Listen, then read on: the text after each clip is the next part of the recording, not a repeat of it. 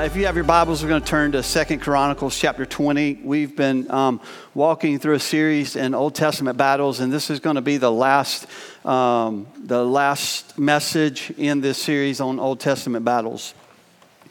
Um, it just so happens that um, as we, like, I, I kind of chose this a few months back, and um, and kind of wanted to land the Old Testament battles, um, trying to help us as a church understand a little bit more about prayer. And my question becomes what, we, what do you do when you're under attack? What do, you, what do you, no, no, and, and automatically, to be honest with you, my mind kind of goes to, my mind kind of goes to this, um, it goes to the thought of Ukraine. Can you imagine what it would be like to, to in, in America if that same kind of thing began to happen in America? Where all of a sudden now we didn't even feel safe in our homes. We kind of remember how when the when the whole thing with Ukraine kind of started, there were so many of them that were going into hiding underground because they were afraid to be in some of these buildings because these buildings were getting blown up. Can you, can you imagine what that must have been like? What it must have felt like sleeping nights in some underground kind of places? Can you imagine what it would be like to actually be under attack? Like literally under attack. Now, the reality of it is, is that we're not facing that today, right? We, we're not having to go underground. We're not having to, um, we're not having to build these bomb shelters, although if you're a doomsday prepper, you probably have one. I'm not going to point you out. All right. And, and, and so just kind of trying to understand that. But the reality of it is this, is that actually we are under attack. We're under attack from an enemy that we cannot see that, that most of us are, under, are unaware of until all of a sudden, like it jumps in front of our face. We're like, oh. And, and so this morning, I think what Jehoshaphat was trying to help the, the okay, so at this time in Second Chronicles, the, it was, the, the nation was split into two different kingdoms. There was a northern kingdom, there was a southern kingdom. The northern kingdom was Israel, the southern kingdom was Judah. And, and Jehoshaphat was the king of, of Judah at this time. And, uh, and uh, I, b- I believe it was uh, Ahab was the king of, of, of uh, the northern part of Israel, okay? And what Jehoshaphat come, and we'll see this in just a moment in, in, in the reading, is that Jehoshaphat came to this moment where he didn't know what to do. And so his only response was to go to prayer. And, and, I, and I thought about that. I thought about that. And actually, I don't know if this illustration is going to work. It came to me about five, six o'clock this morning. And so just bear with me. If it doesn't work, just give me a thumbs down, okay? It's really interesting. This past week, our son went to school and um, he, he was, what, what was it that he said, Ash? Remember where he said thumbs down? He, what? Oh, eggs, right. We're trying to get him to try eggs. We're like, hey, Eli, come on, just try some eggs, just try some eggs. And he's like, Eli, Eli doesn't like eggs, thumbs down. I'm like, the dude's speaking at him emojis. He's a five year old, right? Thumbs down. Anyway, Okay, so growing up, I grew up like late 80s. I was born 1972, so 80s, 90s. You know, I'm, I'm the uh, Gen Xers, right? I think I'm a Gen Xer. Um, how many people are Gen Xers? All right. Y'all don't have to be so excited about it.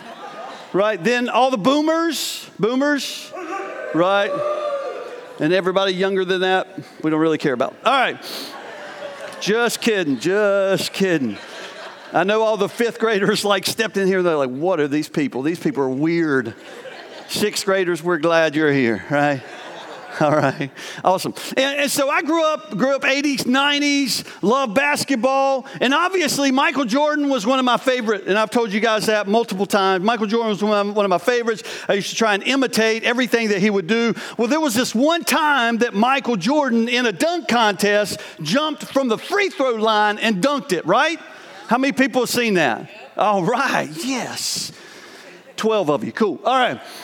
And so this is the picture right here. Michael Jordan, man, jumping from the free throw line, you know, and dunking it. And so I would go out into my driveway and I would attempt to do the same thing. Right? And I would attempt to do the same thing and it never failed. I always failed. You know, I'm short, I'm white. uh, uh, the, the goal's too high, you know, all this kind of thing. So I would always, so I learned really quickly as I was growing that if I lowered the goal, it became more possible. right? Right? And so, um, so I think there, it, it's, it teaches, this illustration hopefully teaches us a little bit about prayer. Because I think sometimes we see prayer like that. We see prayer like that. We're like, man, it's just uh, it's so complicated, it's unattainable. I'm not sure that I can actually do it. I've tried and I've tried and I've tried. I mean, I draw that line and I run and I jump and I and I try and dunk and it just never it just never happens. And I think we're looking at it wrong. This is the way we need to be looking at it. We're, we're, it's so easy. It can be so easy and it can be so attainable. I don't know where the 10 foot line is, but I bet if I ran, y'all want me to try? Look, here we go.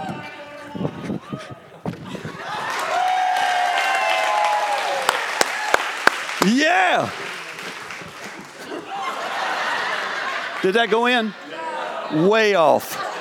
Sometimes prayers like that, way off. You, you understand what I'm saying? Is that sometimes we overcomplicate prayer. We, we overcomplicate it, and and and and because I can't remember, it never fails that every um, every circle that I end up in, even if it's my family or if it's you know, like sometimes here at the church or in a small group or somewhere, guess who they always ask to pray? And sometimes I say no because I'm not the only one who can pray. I'm not the only one who has access to the Father. And, and what, I, what I love is to actually hear a person who really just struggles with it to actually pray.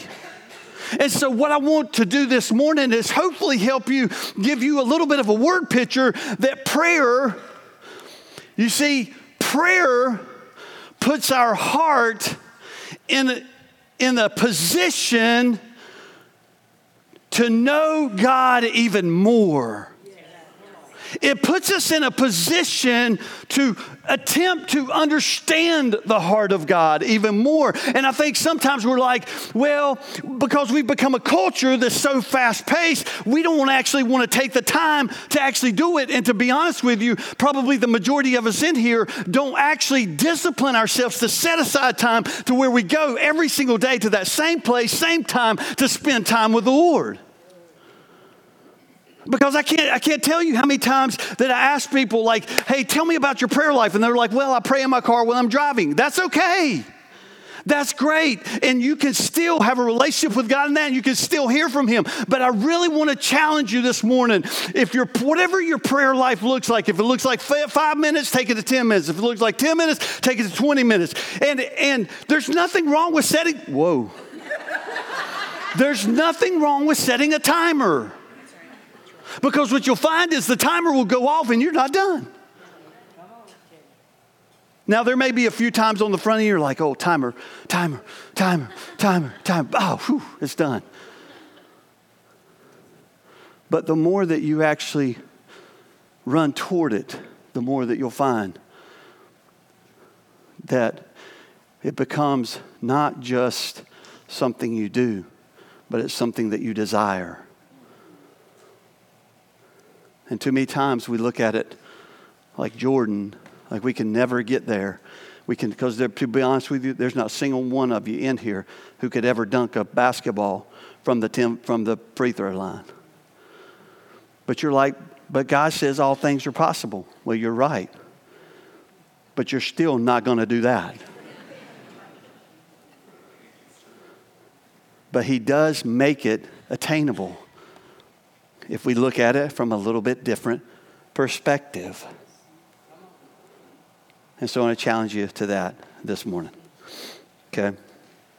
Jehoshaphat, uh, 2 Chronicles chapter 20, verses 1 says, After this, after this, the Moabites, I'm going to have some key verses, okay? Some key verses that I want us to look at. Uh, verse 4, verse 12, verse 15, verse 17, that I want you to circle. I want you to highlight. If you have your phone, I want you to, you can use the little highlight if you're using YouVersion. Um, if you don't have your Bible or you don't have your phone, write it down on a piece of paper, go home and go home and read it.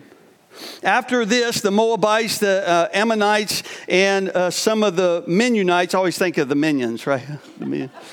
and some of the Mennonites came to wage war against Jehoshaphat. Some people came and told Jehoshaphat, A vast army is coming against you from Edom, from the other side of the Dead Sea. Now, what you need to understand about this is that now the, the northern kingdom and the southern kingdom, but this army that was actually coming against Jehoshaphat was actually coming from the south. They had actually already worked their way into the southern part of the kingdom in Judah, and they were actually coming up from the south and had, had already gotten pretty far in, uh, in into this area. Okay, some people came and told Jehoshaphat, a vast army is coming against you from Edom, from the other side of the Dead Sea. It is already in Hazazon Tamar. Alarmed, Jehoshaphat resolved to, in, to inquire of the Lord, and he proclaimed a fast for all of Judah. Now, I love that because Je- uh, Jehoshaphat knew he was under attack, and instead of trying to gather his army together and start getting all his supplies and everything, it says he inquired of the Lord. His first response was to go to the Lord. And verse 4 says this The people of Judah, came together to seek help from the Lord. Indeed, they came from every town in Judah to, to what? To seek him. Now, what I love about that is what Jehoshaphat did was he said, okay, I'm not only going to inquire of the Lord, but now I'm going to call all the people I'm going to call all the people to come together and let's do everything we possibly can to seek the Lord, to go after Him. He called a fast. He said, Hey guys, I want every one of you to fast. And the reality of it is, if I were to ask you to fast today, there are many of you that probably wouldn't even do it because you don't give a rip what I say. But can you imagine the king Jehoshaphat coming to them saying, Hey guys, okay, we need to fast. We're in dire straits. We're under attack and we need to fast because we don't know what's going to happen. They're coming after us. We're really scared. We're really afraid and we don't know what to do. And so we just got to go ask the Lord, What is it that we do? And the people came together. And here's what I'm going to be I'm just going to be a little honest with you. I'm uh, honest but vague. Is that in, over the course of the next few weeks, we're going to be talking about the mission of the church, and we're going to be talking about some of the future of the church in, in, in October. And what I'm going to ask you to do as the body of Christ is to come together and pray and seek the Lord and have faith together. I'm just putting it out there. Okay? So if you want to turn and run, then probably now is a good time to do that. And I say that carefully. But I believe that I, am at a point where I believe that God has so much more for us. There's so much more that God wants to do in us and through us if we'll just put our play, put ourselves in that position to see Him do incredible things. So he said the people of Judah came together to seek help from the Lord, and indeed they came from every town in Judah to seek him. Verse 5 Then Jehoshaphat stood up in the assembly of Judah and Jerusalem at the temple of the Lord in front of the new courtyard and said, Okay, now there are 650 prayers in the Bible, and this just happens to be one of them. And here's what we're going to learn. We're going to learn from Jehoshaphat's prayer this morning. It says, Lord, the God of our ancestors, are you not the God who is in heaven? You rule over all the kingdoms of the nations. Power and might are in your hand, and no one can withstand you. Our God, did, not, did you not drive out all the inhabitants of this land before your people, Israel, and give it forever to the descendants of Abraham, your friend? They have lived in it and have built in it a sanctuary for your name, saying, If calamity comes upon us, whether the sword of judgment or plague or famine, we will stand in your presence before this temple that bears your name, and we will cry out in our distress, and you will hear and save us. But now, but now here are men from Ammon, Ammon, Moab, and Mount Seir, whose territory you would not allow Israel to invade. And when they came from Egypt, so they turned away from them and they did not destroy him. See how they are repaying us by coming to drive us out of the possession you gave us as an inheritance. Verse 12, highlight it, circle it, underline it, write it down so you could go home and read it later. Verse 12, our God will you not judge them? For we have no power to face this vast army that is attacking us. We do not know what to do, but our eyes are on you right? So he's already said, hey guys, we're going to come, we're going to seek the Lord, we're going to put our eyes, we don't know what's going to happen. This, this vast army's attacking us, we're not sure what to do, but we're going to inquire of the Lord, we're going to trust him. We don't know what to do, but our eyes are on you. Our eyes are on you. All the men of Judah, with their wives and children and little ones, stood before stood there before the Lord. Then the Spirit of the Lord came to uh, Jahaziel, son of Zechariah, the son of Benaiah, the son of Je- uh, Jehiel, the son of Mattaniah, a Levite and descendant of Asaph, as he stood in the assembly. I love this because what God gave another person in their group a word from the Lord, and he said this Listen, King of King Jehoshaphat, and all who live in Judah and Jerusalem, this is what the Lord says to you Do not be afraid, do not be discouraged because of that vast army, for the battle is not yours, but it is God's. The battle is not yours, but it is gods. Tomorrow, march down against them. They, uh, they will be climbing up by the pass of Ziz, and you will find them at the end of the gorge in the desert of Jeruel. You, verse 17, highlight it, circle it, underline it, write it down. You will not have to fight this battle. Take up your position, stand firm, and see the deliverance of the Lord will give you. Judah and Jerusalem, do not be afraid, do not be discouraged. Go out to face them tomorrow, and the Lord will be with you. Man, I love that. I love just the encouragement, man. It just jacks me up just reading this passage. I've been reading it for a couple years. I've, I've, taught on this probably multiple times, and every time I read it, it just gets me even more jacked up and more excited about what it is that God, because it, the re- reality of it is, is that we're all under attack, and the majority of us can't even see what it, that we're being attacked. What does it say? The Bible told, Jesus said, the enemy, the devil, he roars around like a, rear, a roaring lion. He goes around like a roaring lion looking for someone to devour, to take out, to kill. And that's him. We're under attack every single day. But the reality of it is, possibly, if you're not under attack, then you may not be walking in relationship with Jesus because the enemy may not see you as a threat. But what if, what if the church was a threat? What if we came together, we inquire of the Lord, we seek Him, we run after Him? It's really interesting. Uh, last week, I had this dream that I got shot in the back. Yeah, that wasn't a fun one. But, but it was really funny. I just kept going. I just kept going. I got shot in the back, and, and, and the next thing I remember is being at a church conference with a couple other pastors.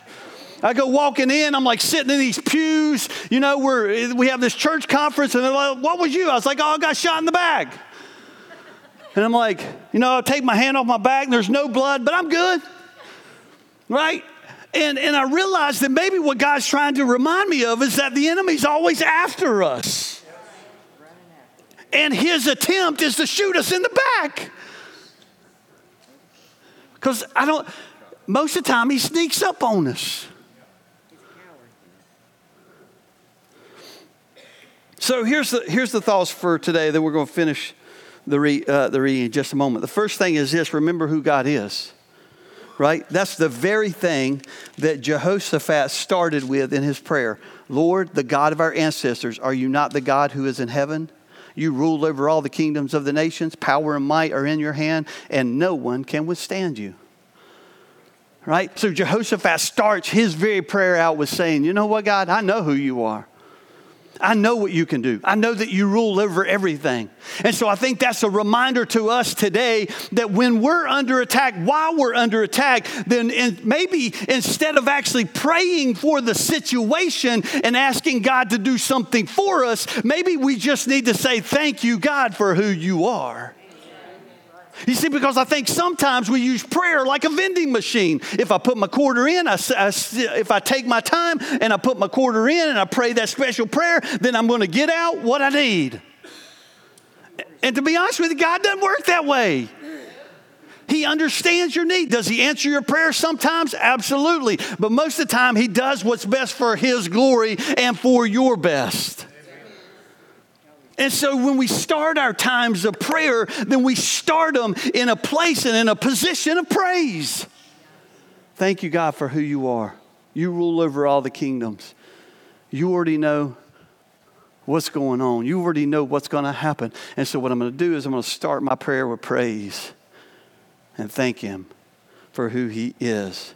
The second thing I believe that we see is that you have to know your enemy.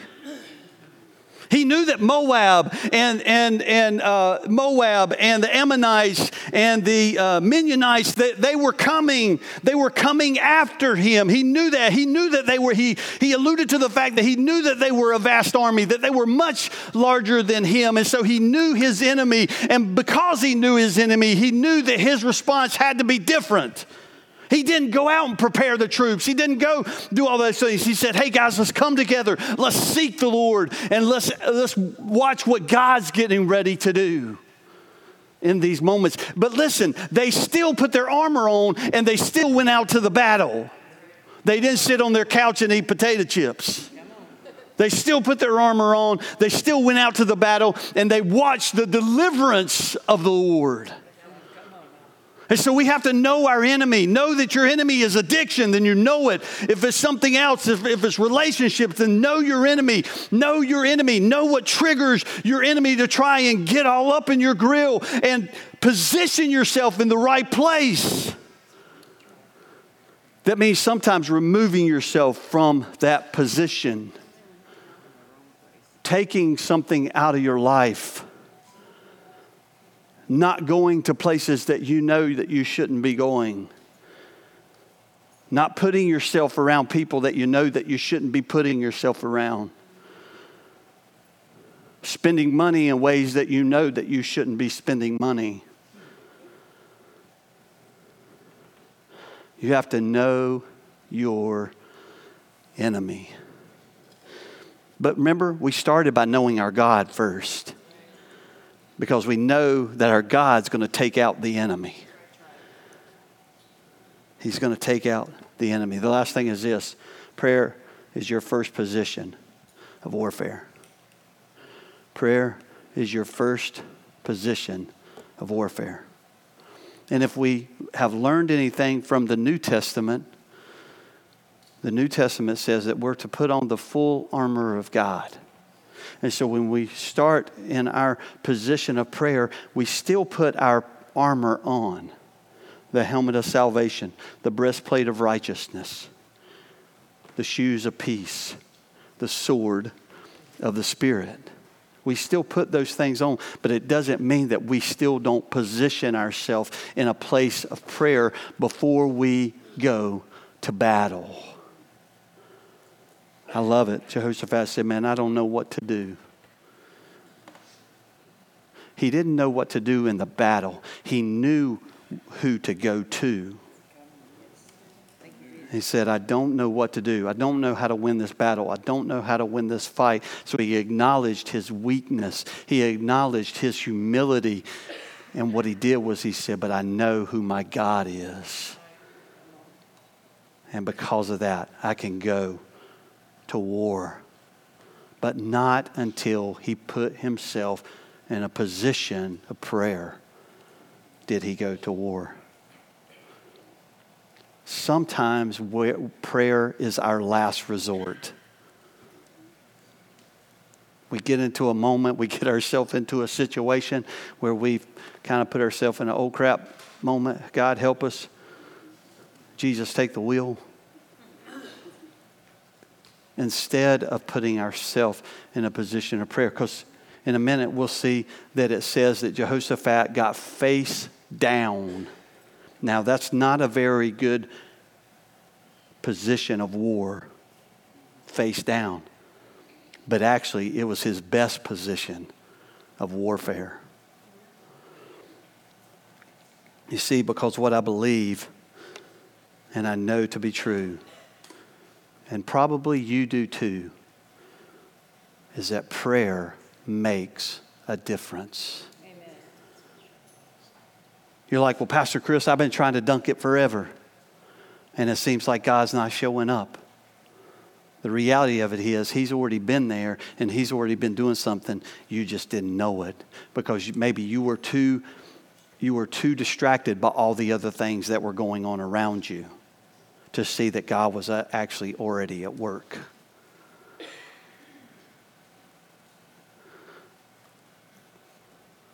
Prayer makes a difference. And then let's see what Jehoshaphat's response was. Um, verse uh, 20. I think it was verse 20, 18, sorry. Jehoshaphat bowed down with his face to the ground. And all the people of Judah and Jerusalem fell down and worshiped before the Lord.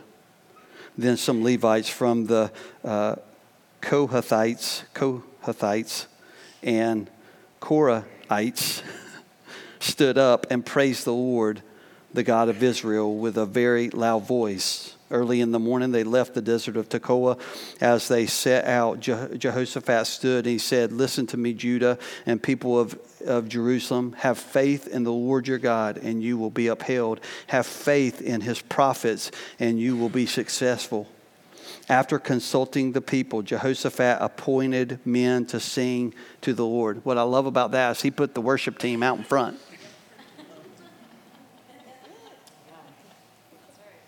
He's like, okay, they didn't have weapons. He's like, hey guys, I want you to go to the front lines and I want you to start praying. I want you to start singing because we're going to bring glory and honor to the Lord first thing.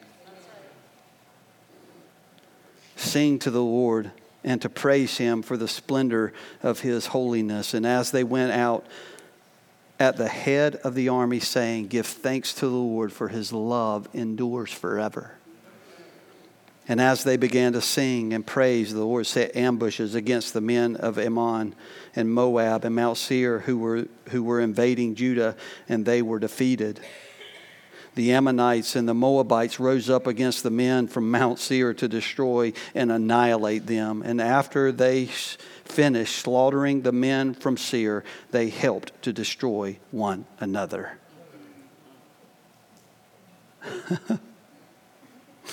when the men of Judah came to the place that overlooks the desert and looked toward the vast army, they saw only dead bodies lying on the ground. No one had escaped. That's who our God is. That's the reminder this morning of who our God is, that we are to give thanks before war even starts. And so, my challenge to you this morning is to take your prayer life to a whole nother level. I'm not talking about in here. Because in here, the battle sometimes seems fairly easy because we're surrounded by each other. But it's when we get out of these doors and we get into the room alone. We get into the car alone. We go into some of these places that sometimes the pressure of the battle can almost feel like it's just too much. And so, for us to be able to win the battle, we have to position ourselves for prayer and we have to start by giving Him thanks and praise. Don't wait till the battle comes because the battle's already started.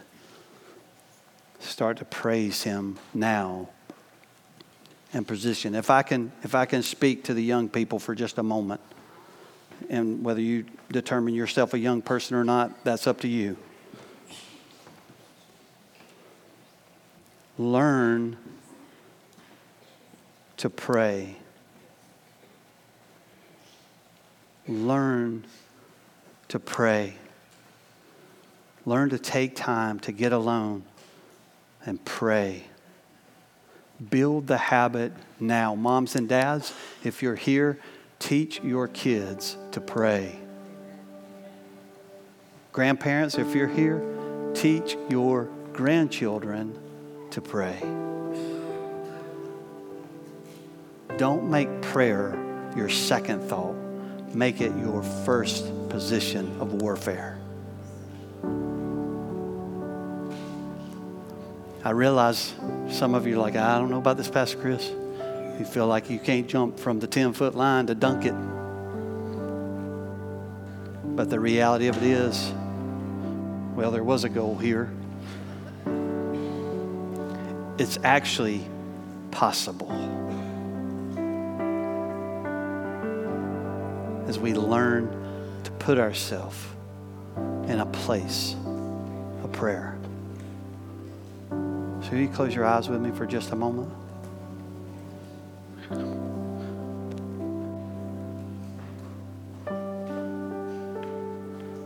God, I pray that right now you speak into the heart of each person here. If, if prayer has been a small part, kind of like a second thought, to be honest with you, and the reality of it, of it is, for most people, Sarah, prayer has been a second, just a second thought. Ask God to help you make it your first thought.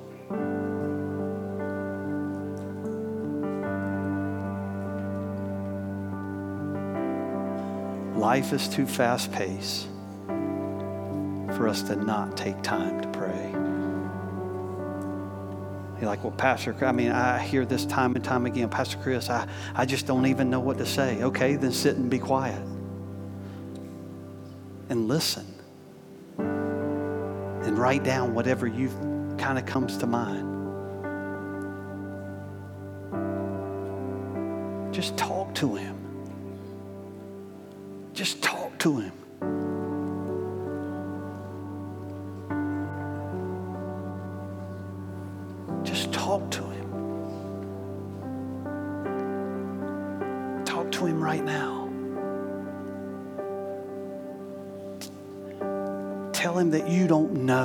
What to do, but that your eyes are on him.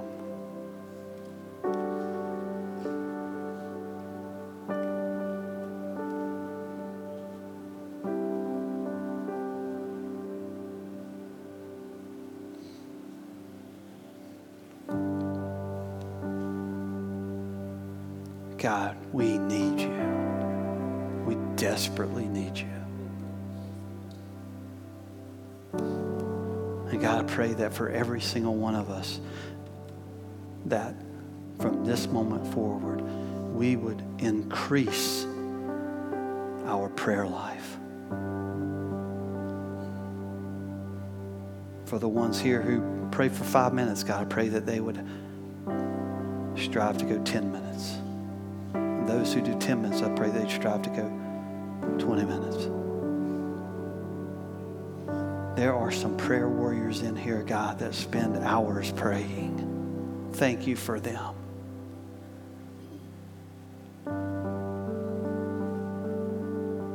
God, I pray that you would increase our faith. Remind us of who you are. Put ourselves in a position of prayer with our face down, knowing who you are. God, I pray if there's anyone in here who has never surrendered their life to you, I pray that right now, in this moment, what I know to be true is that they're here because somebody has been praying for them.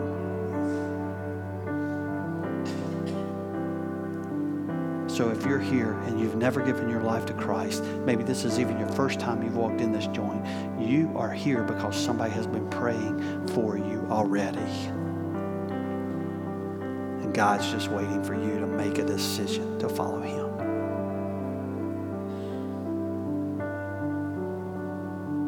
Your prayer can be simple Yes, Jesus.